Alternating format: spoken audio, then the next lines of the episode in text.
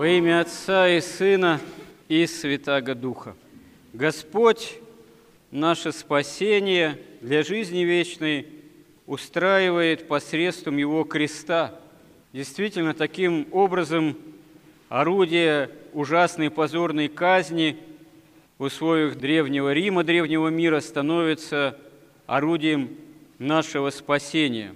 Святые отцы обращают наше внимание также на то, что крест Христов – это явление полноты жертвенной и божественной любви, которая восходит на крест не благодаря какой-то цепи трагических случайностей, а действительно добровольно, согласно собственной святой воле, которая фактически является такой от создания мира и даже более того, от привечного совета самой Пресвятой Троицы о создании мира и человека, потому что изначально Бог благоволит тому, что спасение мира может быть осуществлено ценой крови Сына Человеческого, то есть ценой Бога, человека, его восхождения на крест. В древности такое мнение, что Бог пострадал на кресте, можно сказать, всецело по своей божественной тоже природе, оно было осуждено на соборах как ересь такого теопасхизма. Но, с другой стороны, действительно на кресте ведь страдает не что-то само по себе отдельно от ипостаси, от личности Господа Иисуса Христа. Страдает Бога человек, кто Христос, а его личность – это изначально личность Бога Слова. Кто? Второе лицо Пресвятой Троицы, Сын Божий, страдает на кресте по своему человечеству. Но страдает именно Он, а не что-то абстрактное. И вот это на самом деле уму непостижимая вещь, именно такое схождение Бога в мир, его крест, которое мы не можем до конца умом изъяснить и до конца всем сердцем принять. Можем, но только отчасти, насколько этому, можно сказать, оказывается способной наша немощная человеческая природа. Святые отцы здесь же указывают, что не предательство Иуды, ни озлобление членов Синедриона и Каиафы против Христа, ни его разбойничье взятие под стражу, ни суд Пилата не являются причиной нашего спасения. Это только следствие озлобления части человеческого рода и восстания части человеческого рода против Христа по свободной воле. Но воля самого Господа и всей Пресвятой Троицы, чтобы спасение наше было осуществлено как жертва, как таинство, как именно жертвоприношение, где сам Христос себя приносит в жертву всей Пресвятой Троицы. Он сам себя приносит и сам в Боге Отце и Духе Святом эту жертву приемлет в единстве благоволение всей Пресвятой Троицы о спасении рода человеческого. И здесь же, опять же, святые отцы указывают очень важную для нашей веры, для нашего понимания спасения вещь, если так можно выразиться, истину, что сама Евхаристия, божественная литургия, возможность причащаться телу и крови Христовых тоже связана с его крестной жертвой.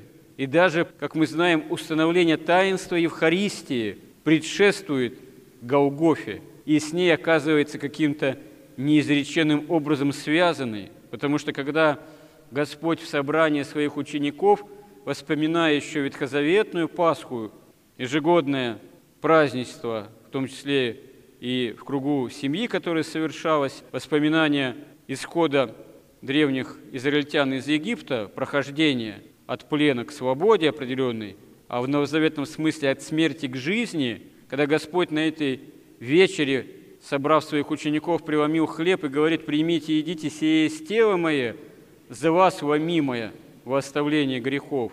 И, благословив чашу с вином, говорит, «Пейте от нее все, сия есть кровь моя за вас, изливаемая во оставление грехов». это преломление Его собственного тела и излияние Его собственной крови, оно возможно только благодаря тому, что впереди Его крест, Его голговская жертва. То есть здесь мы видим еще непосредственно до осуществления распятия на Голгофе, что Господь уже свидетельствует о своей жертве, что Он уже ее совершает еще прежде прямого предательства его, еще прежде его взятия под стражу и суда у Каиафа и Понтия Пилата.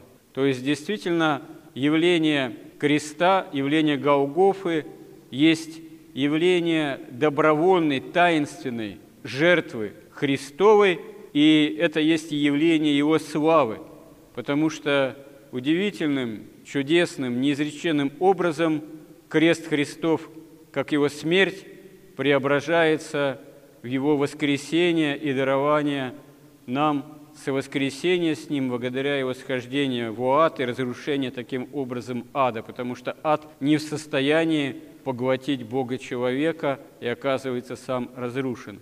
И в дальнейшем дарование церкви – это дарование и бескровной жертвы нам, как свидетельствует соборный разум святых отцов и всей церкви. Мы когда совершаем божественную литургию, мы не повторяем тайную вечерю, потому что мы не в состоянии своими человеческими силами ее повторить.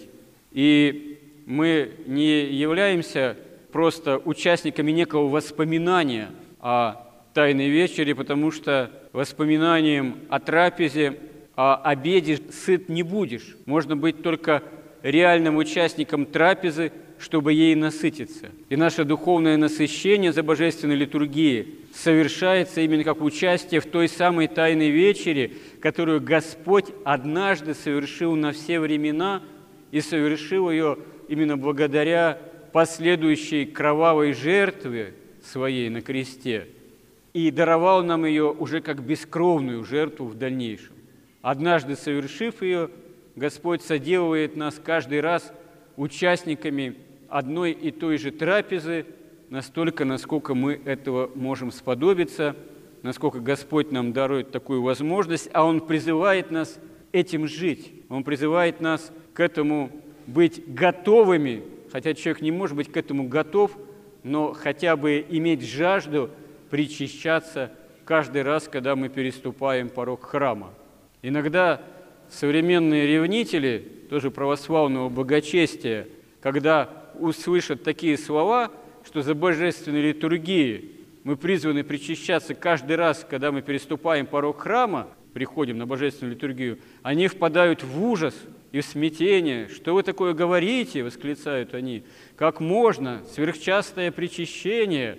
Никогда до революции так не причащались, да, раз в год причащались. Самые ревностные четыре раза в год причащались имея такое благоизволение. Остальных из-под палки загоняли, потому что было духовное оскудение. Но из древности святые отцы так свидетельствуют о таинстве Евхаристии, о причащении, сам чин божественной литургии, начиная с апостолов, окончательно зафиксированный в IV веке святителем Иоанном Златоустом, святителем Василием Великим, это есть чин, где нет ни одной молитвы, которая бы говорила о том, что мы пришли помолиться, но мы не причащаемся. За исключением молитвы об оглашенных, это которые не крещенные и не могут еще причащаться, а приходили в храм, готовясь к крещению, слушая Слово Божие, проповедь, а потом исходили во время возгласа «Изыдите оглашенные» и участвовали в литургии только верные, те, кто причащались, все пришедшие на это собрание. Ну, еще исходили те, кто были отлучен – от церкви за тяжкие согрешения и не участвовали в собрании верных, потому что действительно мы причащаемся в оставлении грехов, а если ты блудник, вор, убийца, и еще не раскаялся в этом и хочешь причащаться, это невозможное дело. Ты можешь от этого просто пострадать, быть сожженным внутренне и умереть, если действительно не хочешь исправляться в собственных грехах. Это да, это нам всем предупреждение. Если не имеем произволения исправления грехов – то, конечно, тогда мы не готовы причащаться, потому что должны причащаться в оставлении грехов. Но где же черпать силу в оставлении греха? В чем же еще черпать силу на борьбу со страстями? Чем же еще жить, иметь силы иметь произволение жить по-христиански, как не от чаши Христовой, которая на самом деле и нам дана, и пока мы еще ходим по этой земле, свою земную жизнь осуществляем, мы можем к ней приступать тогда, когда действительно переступаем порог храма, только надо эту цель иметь, быть со Христом, когда мы действительно порог храма переступаем. Для этого Господь и себя принес в жертву на кресте, чтобы сама эта возможность быть питаемыми его телом и кровью действительно у нас была. Помоги нам в этом, Господи. Аминь.